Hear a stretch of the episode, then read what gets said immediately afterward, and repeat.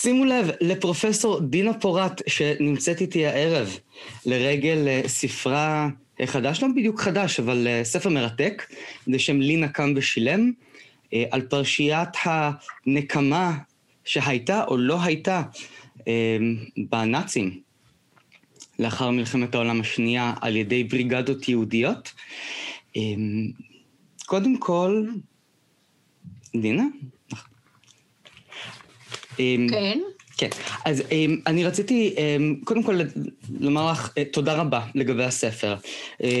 לשתף אותך בעניין אישי קטן, אני כשאני ראיתי את ממזרים חסרי כבוד של טרנטינו בקולנוע, אני יצאתי אחרי רבע סרט כן. בזעם, ואחרי שקראתי למה? את הספר... ואחרי כן. שקראתי את הספר שלך הבנתי למה. למה?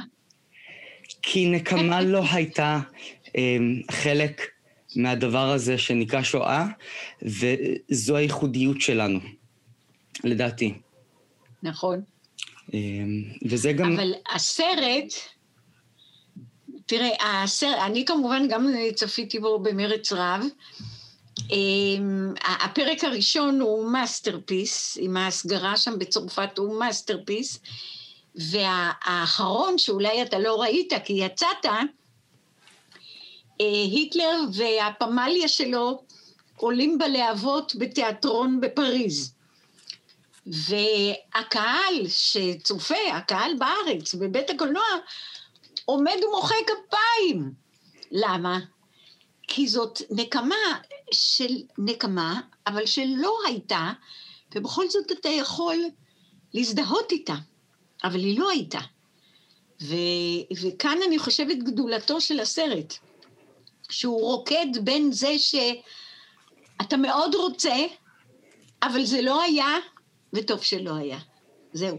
ואני גם מניח שבעקבות הקריאה בספר, לינה קם ושילם, התחושה שלי הייתה שאם כבר היו מסריטים סרט על הנקמה בנאצים, אה, אז אה, זה היה קצת יותר פארסה, משהו הרבה יותר קומי. אני ממש דמיינתי את זה כמו איזה סצנה מהחייל האמיץ קובנר, שנוסע מ... מישראל כן. לאירופה, כשבאמתחתו רעל, והוא מנסה להתחזות לחייל בריטי מבלי שיש לו את הגינונים. זה, זה מאוד קומי, זה מאוד יהודי. אמ, ובסוף כש, כשמוצאים אותו והוא לוקח חצי מהרעל ו, ונותן לרוזנקרץ, אמ, זה ממש כאילו כמו סיפור של שולם לחם. מבחינת היהודי שמנסה לתחמן את הגוי, ש... אמ, זה, זה, זו, זו הייתה, מה? זו הייתה התחושה שלי. אה, אתה יודע מה, תן לי, אולי תיתן לי לספר את זה, כן. זה באמת, יש בזה אספקטים קומיים, היבטים קומיים אין מה לדבר, אבל אה, קומי טרגיים נגיד. טוב. איזה הומור יהודי? אני רוצה גם... אה, מה? אמרתי, איזה הומור יהודי הוא לא קומי טרגי. נכון, נכון. כן, אתה יודע מה זה מברק יהודי? מכתב בדרך, תתחילו לדאוג. בהחלט. אה, אני רק רוצה לתקן ברשותך את אה, תחילת דבריך. אמרת שלספר קוראים לינה קם ושילם, אה, והנה אני בשמחה רבה מראה אותו לציבור הצופים על כריכתו הכחולה, וכאן יש תיל כמובן, וכאן איזה חוט תיל אדום, ובקצהו גולגולת ושתי עצמות, סימן של רעל. ותת הכותרת היא היישוב, השואה וקבוצת הנוקמים של אבא קובנר. הבריגדה נקמה נקמה אחרת לגמרי. היא לא שייכת פה לכותרת, אבל אני אדבר עליה. אז אה, ברשותך נתחיל? בטח, בוודאי. נמשיך. קדימה. אז לאחר דו-שיח אה, מרתק זה, אני מציעה ככה, שקודם כל אני אציג את הקבוצה. על מי מדובר? על מי ומה? מסגרת הקבוצה, הזמן, המקום. אחרי כן, הסיבות לרעיון שלהם ולשאיפה הלוהטת שלהם להרוג שישה מיליון גרמנים.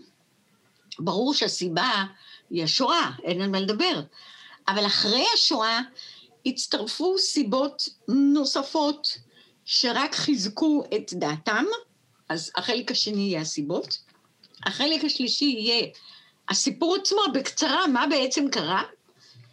אה, ולסיום, מה הייתה עמדת היישוב? איפה פה היישוב, ההגנה, הנהגה ציונית, בן גוריון, הפלמ"ח וכולי. אוקיי.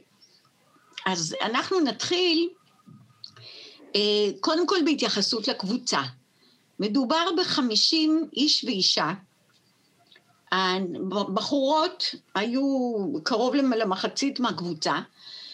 אה, חמישים איש ואישה, צעירים, כלומר בגילאי סוף העשרי ומעטים, אבל רובם בתחילת העשרים שלהם.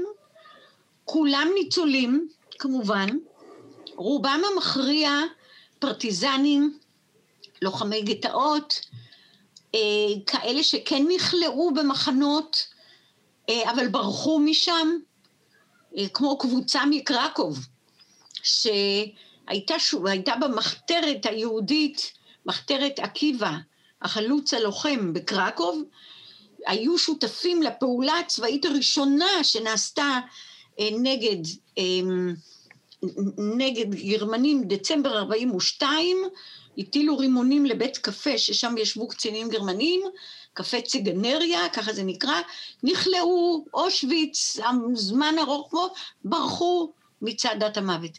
כלומר, אנשים אקטיביים, לוחמים, רובם המכריע, וגם השניים שלושה שלו היו כולם לגמרי פרברנט, לגמרי שרופים על הרעיון.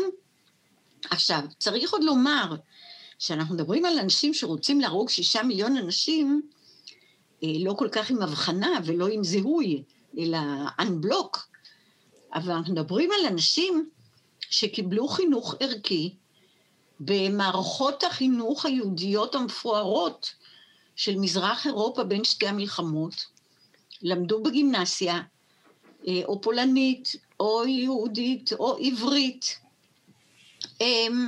גימנסיה תרבות, דיברו יידיש, דיברו עברית, חלקם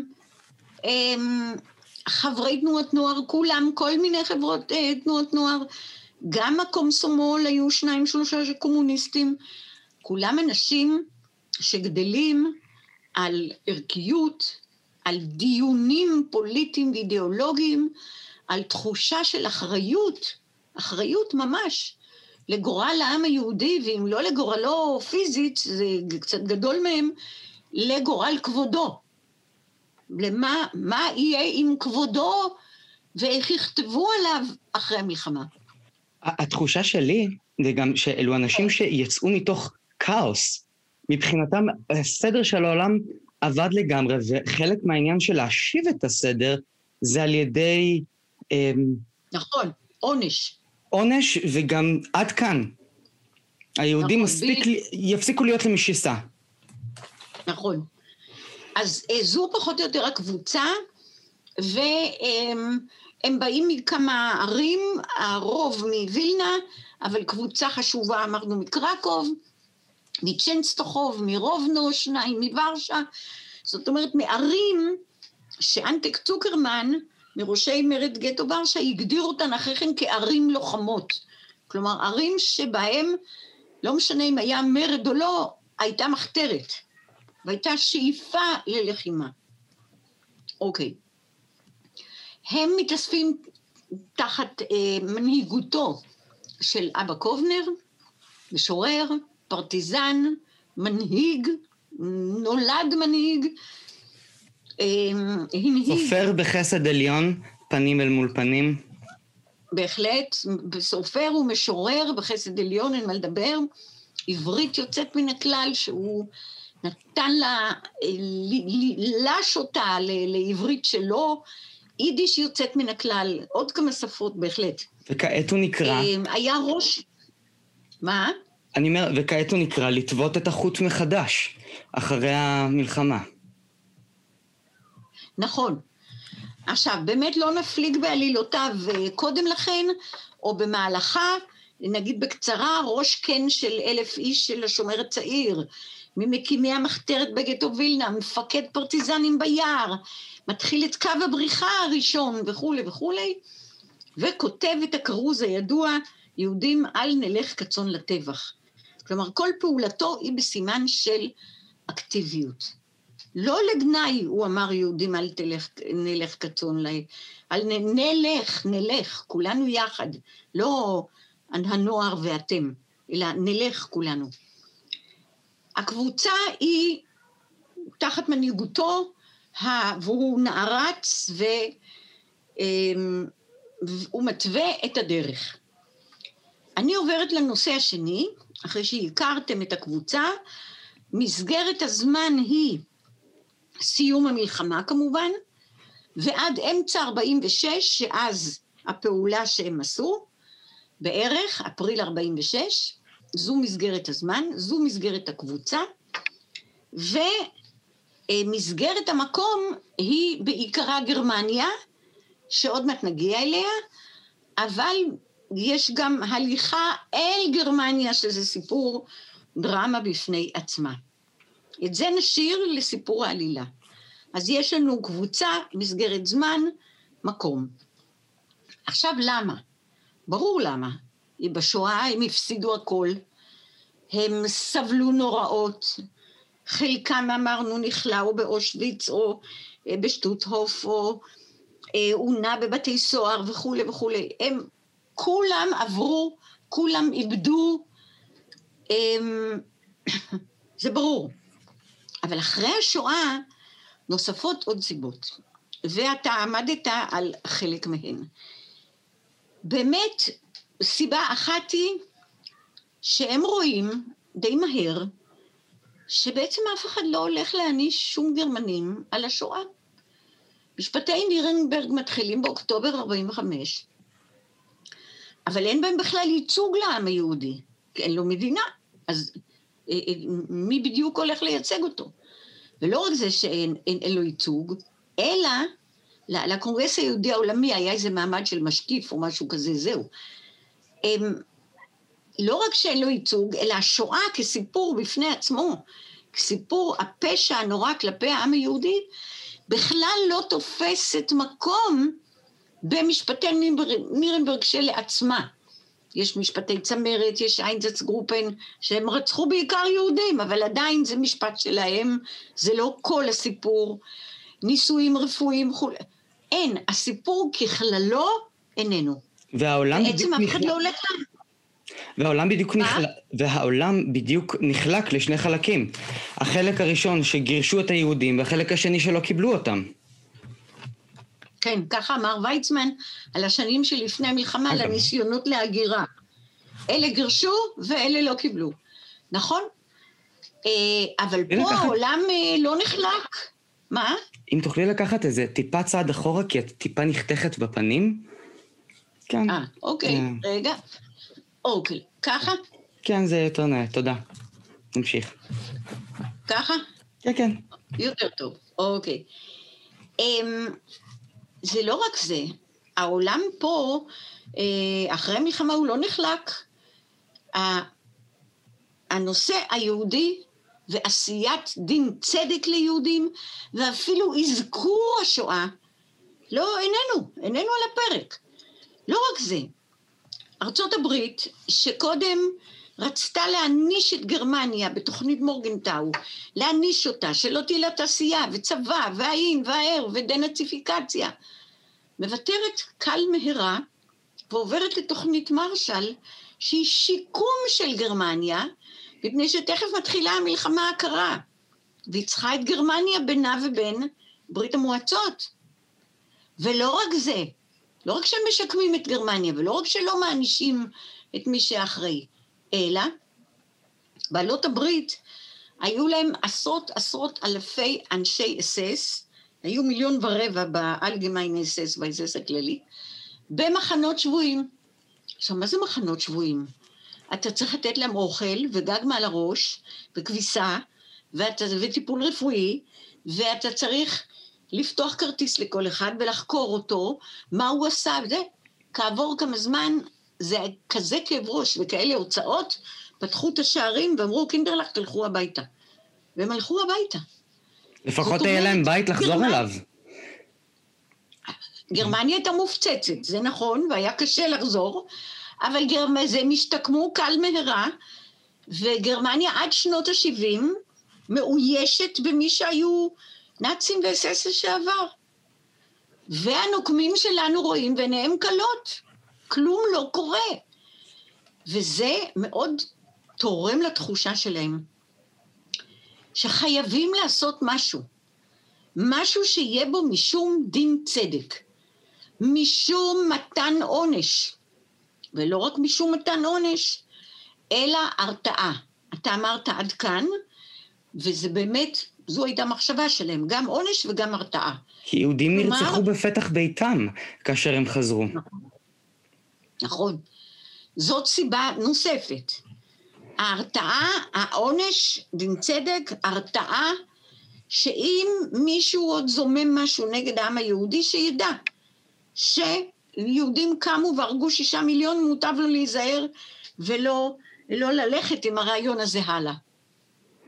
מה לגבי הקבוצה? לכן האנטישמיות הרצחנית שנייה של אחרי המלחמה. אף אחד לא נפל על צווארי יהודים אחרי מלחמה להגיד, אוי גוואלד, תסלחו לנו מה עשו, מה עשו לכם, בואו נטפח אתכם, נה נה נה. לא, מה פתאום. נמשכת אנטישמיות רצחנית, ואנשים, כמו שאמר קובנר, באמת נרצחו לפתח ביתם בליטא, בפולין, בסלובקיה, בהונגריה. זה נמשך. וקובנר אמר, המלחמה נגמרה, אבל השואה לא. ואם אנחנו לא קמים ועושים משהו, היא גם לא תיפסק. סליחה, אני קטעתי אותך. אני, אני זה שקטעתי אותך, אבל אמ, אני, אני רציתי אה, לשאול לגבי הקבוצה שהגיעה מישראל, כי היה יישוב עברי.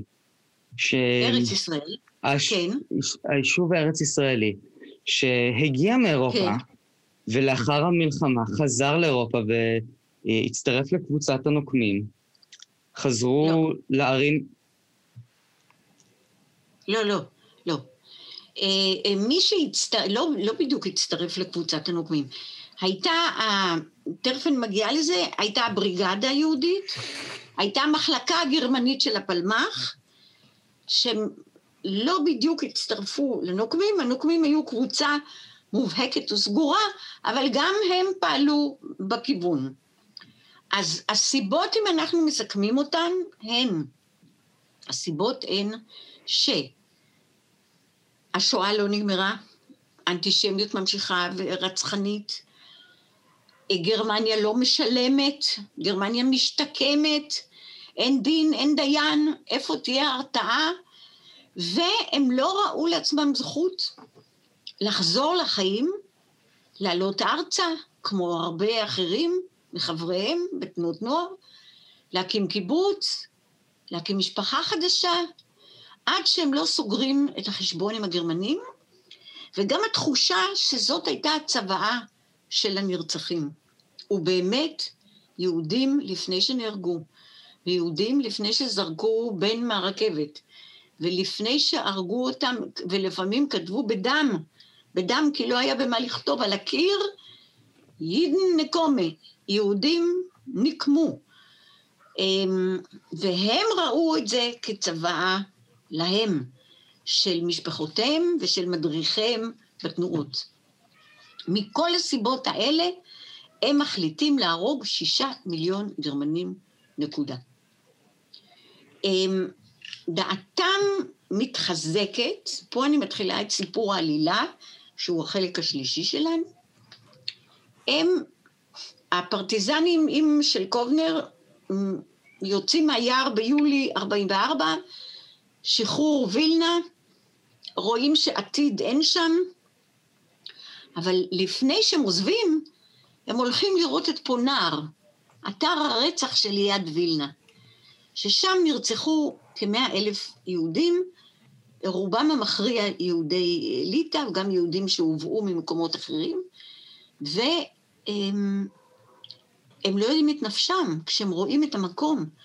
והם רואים את הקרבה הנוראה הזאת שבין הרוצח לנרצח, והגופות עוד ישנן שם, עוד לא היו קבורות כמו שצריך. הם לא יודעים את נפשם מזעם. הם עוזבים את וילנה, יורדים ללובלין, בלובלין הם הולכים לבקר את מיידנק, לפני שהרוסים סוגרים אותו. מיידנק, אני לא יודעת אם היית בפולין, אה, במיידנק אה, זה עומד שלם. זה עוד אפשר חס ושלום להפעיל אותו היום. זה עוד ישנו, כל המתקנים, הכל. ושם הם פוגשים לא את הרצח פנים אל פנים כמו בפונאר, אלא את הרצח המתועש עם, עם גז, כשהרוצח לא רואה את הנרצח אפילו. הם, הם לא יודעים את נפשם. בלובלין הרעיון מתגבש, הקבוצה מתחילה להתגבש, הם יורדים לבוקרסט, בירת רומניה, ששם הם מקווים שתהיה אונייה שתיקח אותם ארצה, אבל כשמגיעים לשם הם חושבים היטב, הם לא רוצים ארצה, כמו שאמרנו, הם רוצים לעלות על האונייה, הייתה רק אחת, חולים, ילדים, נשים הרות, הכל, לא הם.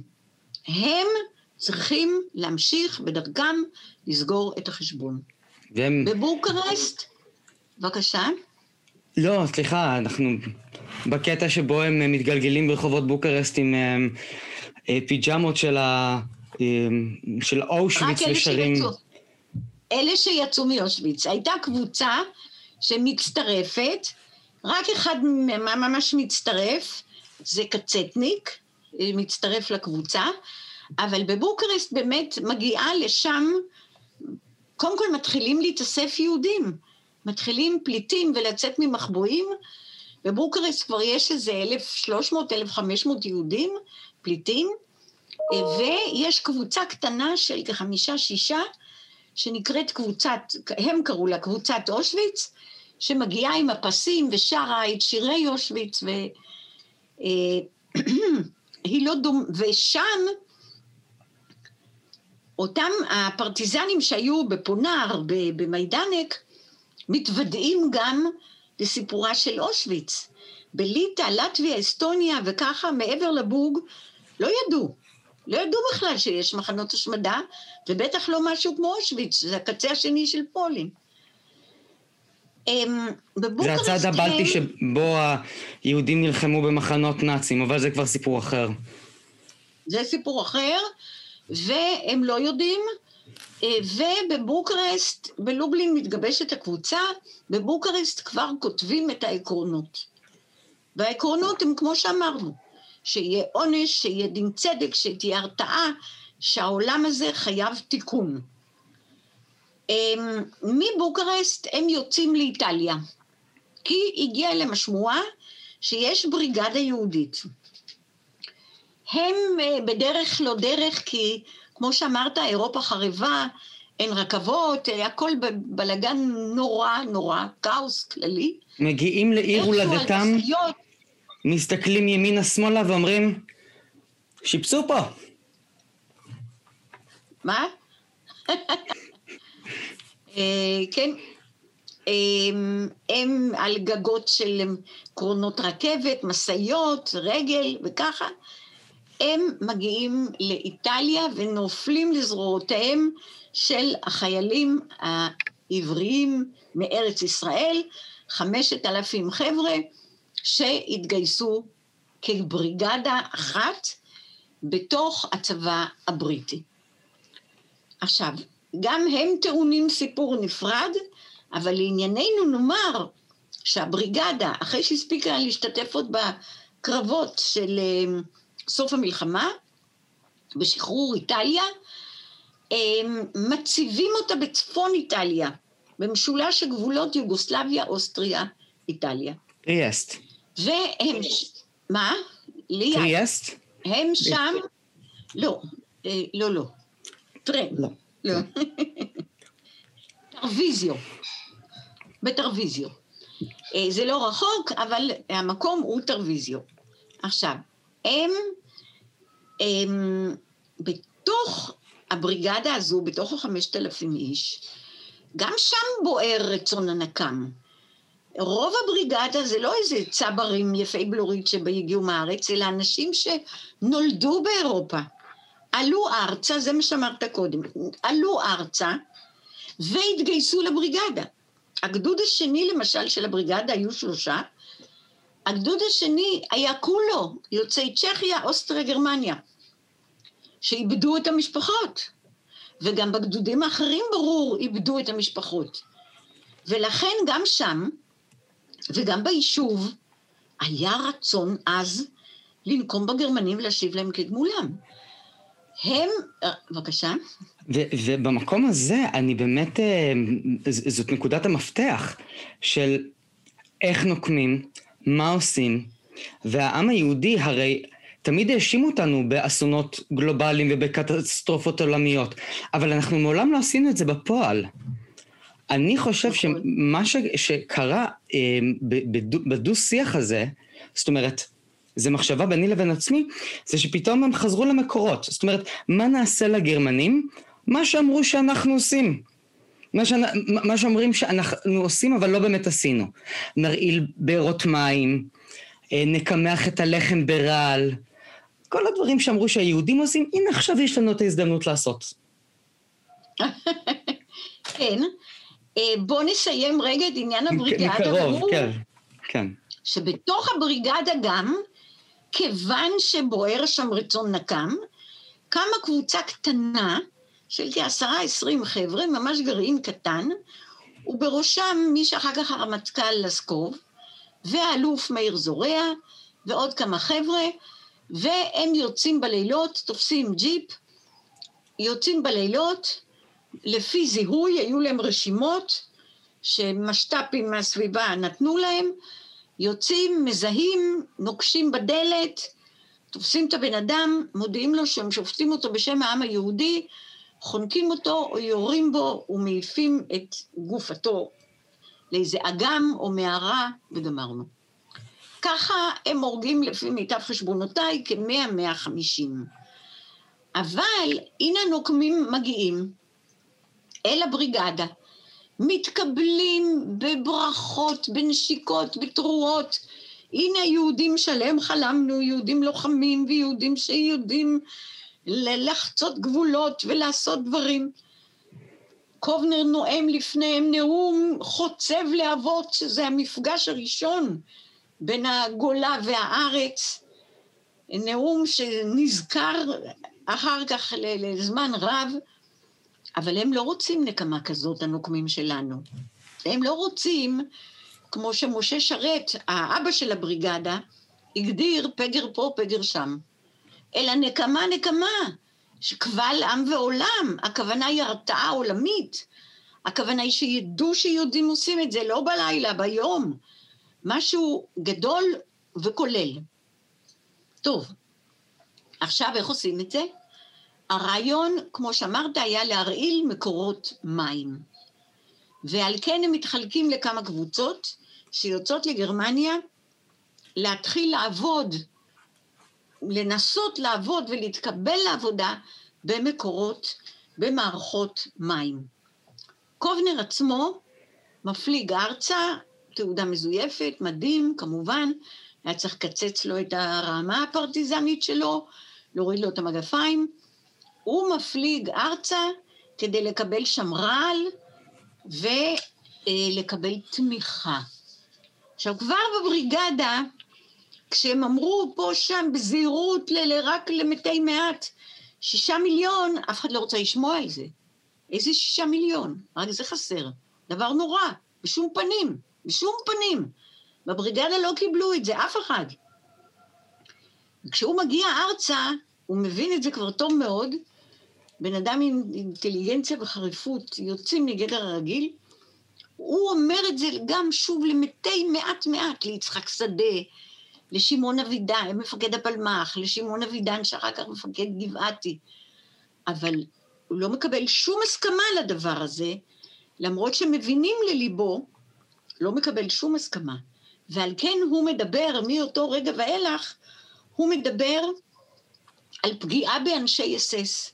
שעדיין במחנות אצל בעלות הברית, ולא על נקמה כוללת בבארות מים של מיליונים. עכשיו, בארץ הוא מקבל רעל, ועוד איך הוא מקבל? הוא מקבל משני האחים קצ'לסקי, אפרים ואהרון קציר. אפרים הוא אחר כך הנשיא הרביעי של המדינה. אני זכיתי לראיין אותו, היה לו חדר.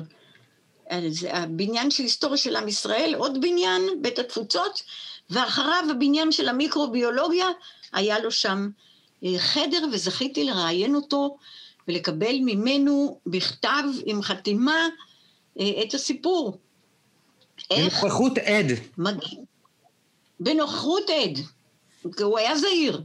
בנוכחות עד, וגם אני שלחתי לו את הפענוח של ההקלטה כדי שיקרא ויאשר ויחתום. כדי, זה אני רציתי, כדי שזה יהיה לגמרי.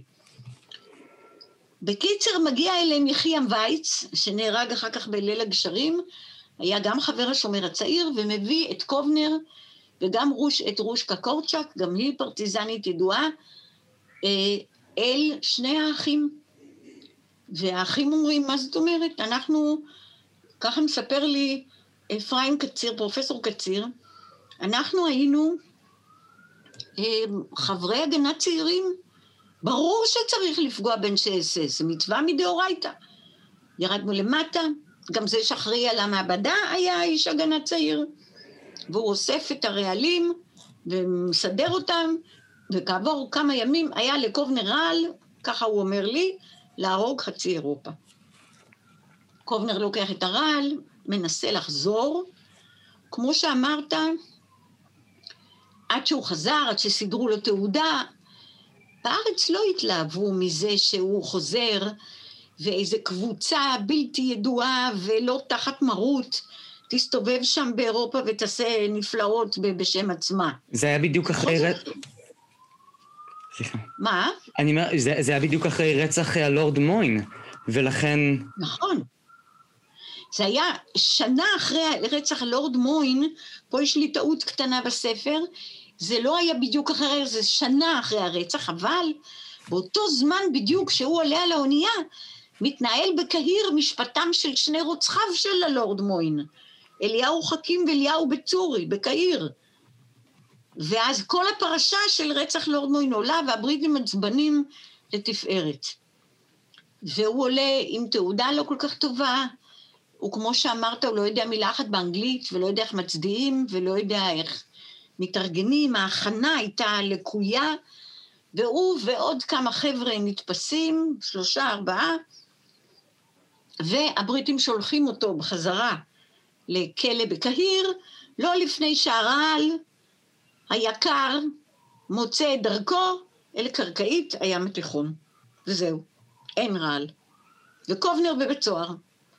ומה עם הרעל של... באירופה... מה עם הרעל של אה, כן. גילד... של... אה, נו, אה, גילדרשטיין, גיל... גיל...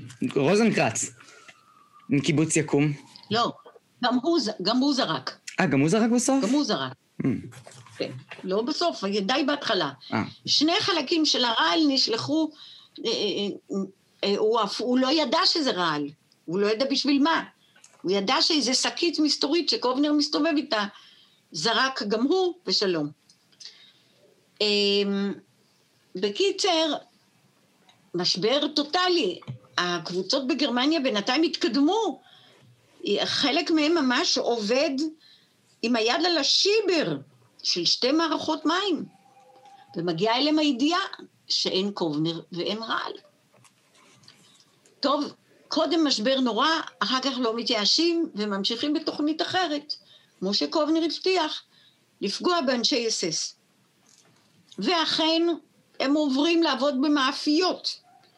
ואחד מהם מגיע ממש להיות המחלק בשני מקומות, בשתי מאפיות, בדכאו ובנירנברג. ובליל ירח בהיר אחד, הם מורחים ברעל שאחד מהם מכין, היה כימאי במקור, שלושת אלפים כיכרות לחם, שנועדו רבע כיכר לכל שבוי, ל-12 אלף שבויים במחנה, אה, במחנה. לילה לבן ולחם שחור. כי את הלחם הלבן קיבלו הקצינים. הלחם השחור זה היה לאסירים. האמריקאים. האמריקאים. נכון, נכון מאוד. לחם לבן בכלל היה יקר המציאות ונחשב אה, נחשב הוא-ה. אתה זוכר איך מתחיל הספר עשיו של מאיר שלו, שחמור מתעופף מהארץ ונוקש בטלפיים בחלון של בית המלוכה הבריטי, והוא מסתכל ומה הם אוכלים? ביצה רכה בלחם לבן. זה, לחם לבן נחשב מעדן דגול. בקיצר, הם אכן מורחים את הלחם על התחתיות של הלחם השחור, והוא מחולק למחרת. יש עוד הרבה הרפתקאות בדרך, וכמעט תופסים אותם. אני זוכר שאני קראתי את זה ככה.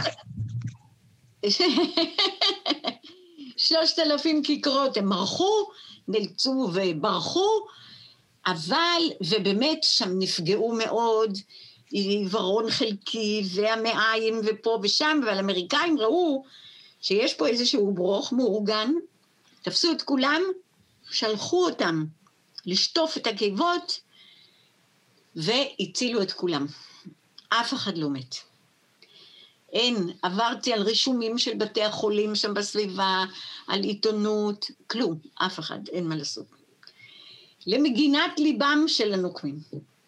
עכשיו, פה אני מגיעה לחלק האחרון, והוא, איפה פה היישוב? הבריגדה אמרנו, אמרנו שכולם רוצים נקם. איפה ההנהגה הציונית, שכמובן נודע לה? אין, היישוב היה קטן, כולם ידעו הכל, חברים.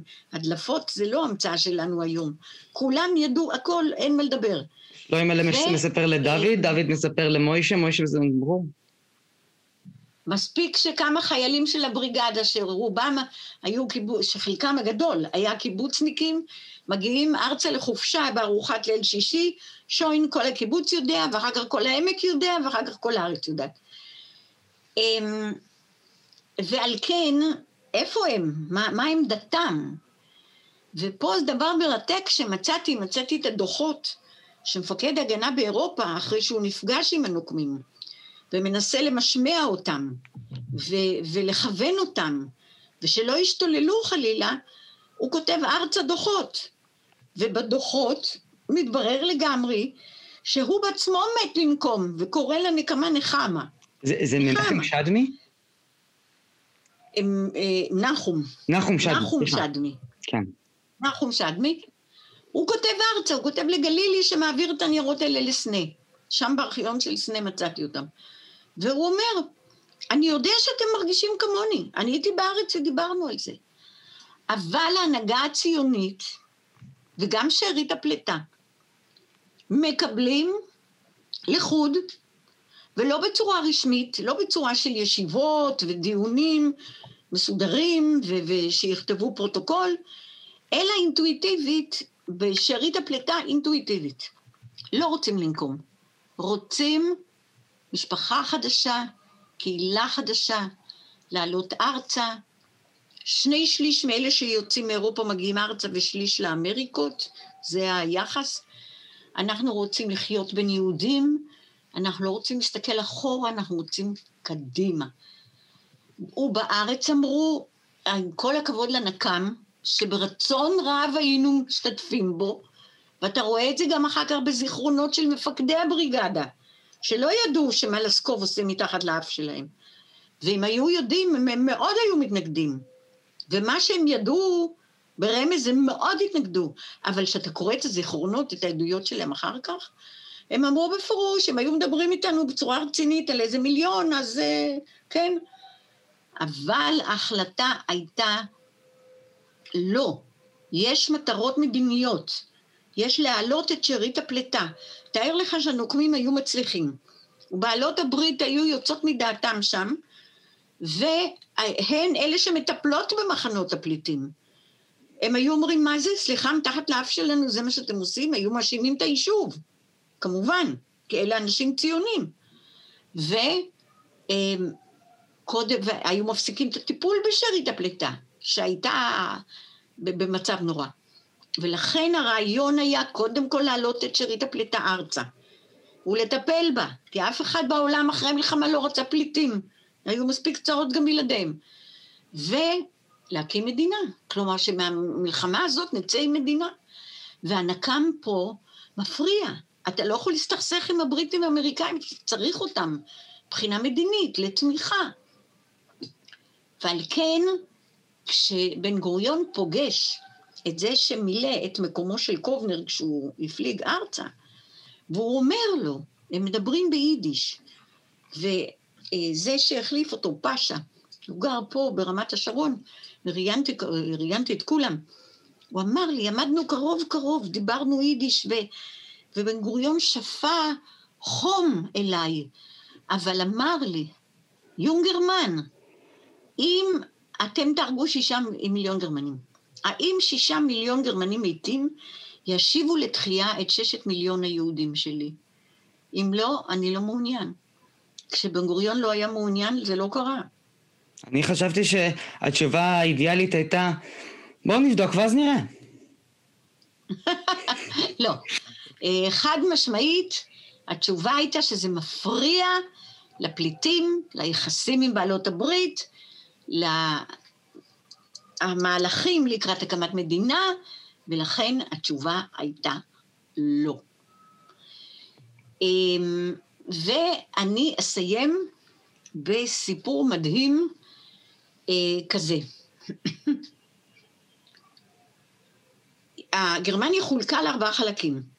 השטח הסובייטי, צרפתי, אנגלי, אה, אמריקאי.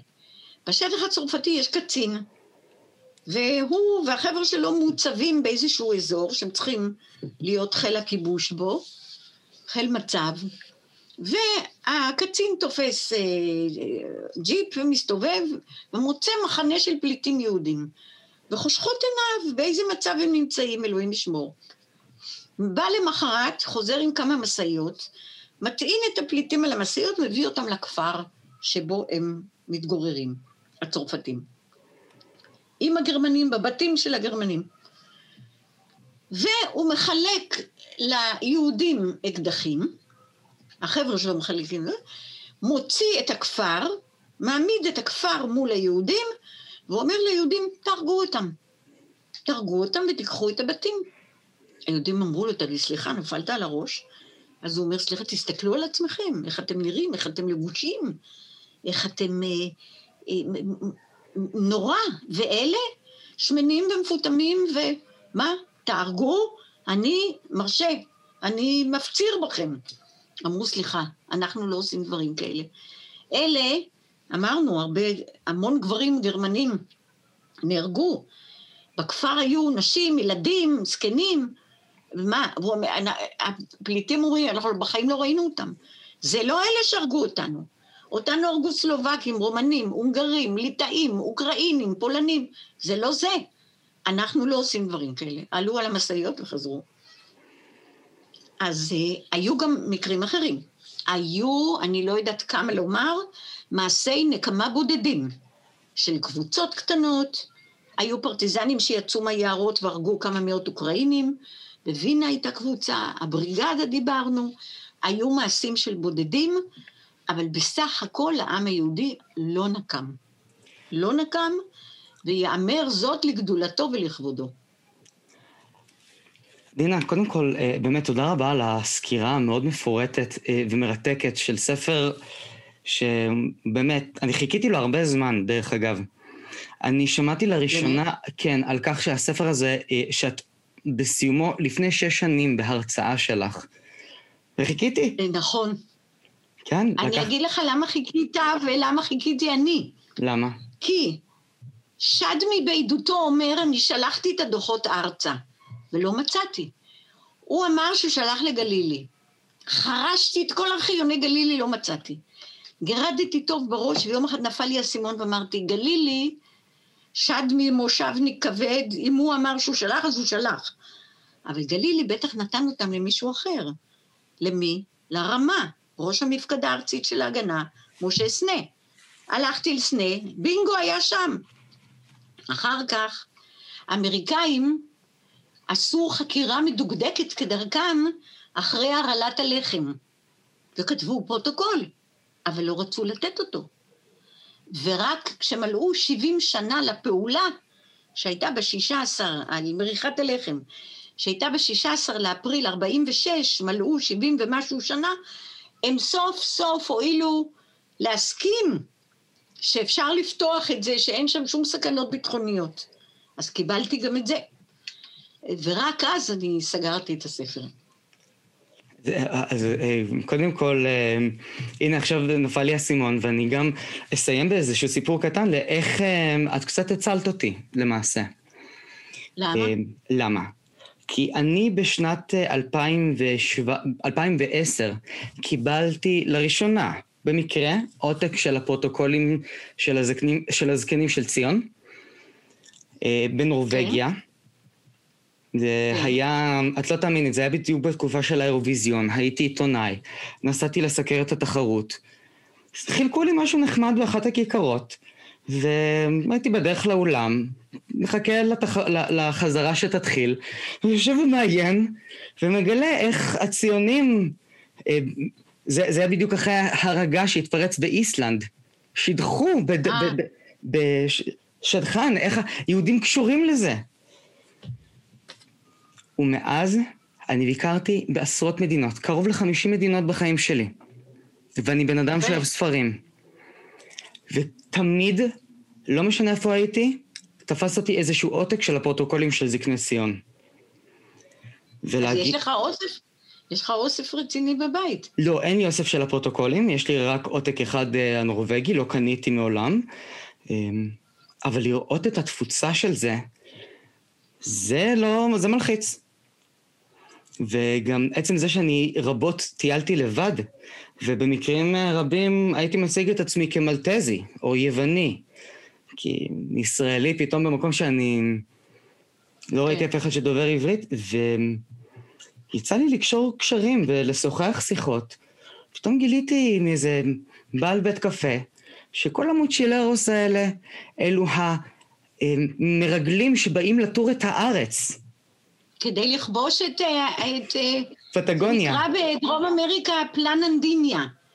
שישראל שולחת חבר'ה שהם בוגרי סיירות וצבא וזה, להכין את הקרקע לזה שישראל תשתלט על פטגוניה, על דרום, דרום הקונוסור, המשולש הדרומי. זה, תר, תר, זה, זאת הווריאציה בספרדית, הדרום אמריקאית של הפרוטוקולים. אבל איך זה קשור לספר, איך זה הציל אותך? זה קשור מכיוון שההרצאות שלך, אמ, שעלו ליוטיוב, על הפרוטוקולים של זקני ציון ועל ההיסטוריה של האנטישמיות, גרמו לי להבין מול מה אני עומד. ומול אילו טענות אה, מטיחים בפניי, ועל מה זה מתבסס. אמ, הבנתי. כן, כי אין מודעות. אמ, כן. אני רוצה לסיים בעוד דבר. אה, הנוקמים שלנו עלו ארצה, המוסד והשב"כ גייסו אותם משום, את רוב, קודם כל כולם לחמו במלחמת השחרור, חוץ מקבוצה קטנה שחזרה לאירופה לנסות להמשיך את הנקם, כולם לחמו במלחמת השחרור, וכמה זמן אחרי גייסו אותם משום שאלה אנשים שיודעים לשמור סוד, להסתובב עם תעודה מזויפת, עם זהות אה, בדויה, אה, לעבור גבולות, שפות, אידיאליים. עכשיו, מה שקרה הוא שהם נשבעו לשתוק ולא לספר כלום על מה שהם רצו לעשות, והם שתקו כ-40 שנה. ורק כשקובנר חלה, נבוך בסרטן מיתרי הקול, מפני שהוא עישן כל החיים, ועמדו לכרות לו את מיתרי גרונו, הם מתאספים ומספרים את הסיפור שלהם ומקליטים אותו בהרחבה, יומיים שלמים ועוד יומיים, והסיפור כולו אה, ישנו. אבל הם שתקו כי הם פחדו שלא יבינו אותם ולא יבינו את הרעיון שלהם, והרי אף, וכבר אז לא רצו, אף אחד לא רצה שישה מיליון. היום, זאת אומרת בשנים האחרונות, כשאני ראיינתי אותם והזמנתי אותם לאירועים, איזה כבוד נותנים להם, איך כל האולם מוחא כפיים. וכששואלים אותם, גם היום הייתם עושים את זה? כן, כולם מוחאים כפיים. למה? הרי אלה אותם אנשים שקודם אה, היו חשודים שלא השתוללו, וניצולים שירדו מהפסים, וזה וזה. משום שאנחנו, כחברה ישראלית, התפייסנו עם גרמניה. לא סלחנו ולא שכחנו, אבל התפייסנו מפני שיש קשרים בלי סוף, כן? ולא, לא היו 500 שנה חרם על ספרד. בקושי 50 שנה לא היו. ופה יש קבוצה שעמדה כמו תמרור ואמרה, חבר'ה, הם לא נענשו בכלל. היה צריך להעניש ולא נענשו. ולא היה דין צדק. ואת זה מכבדים היום מאוד.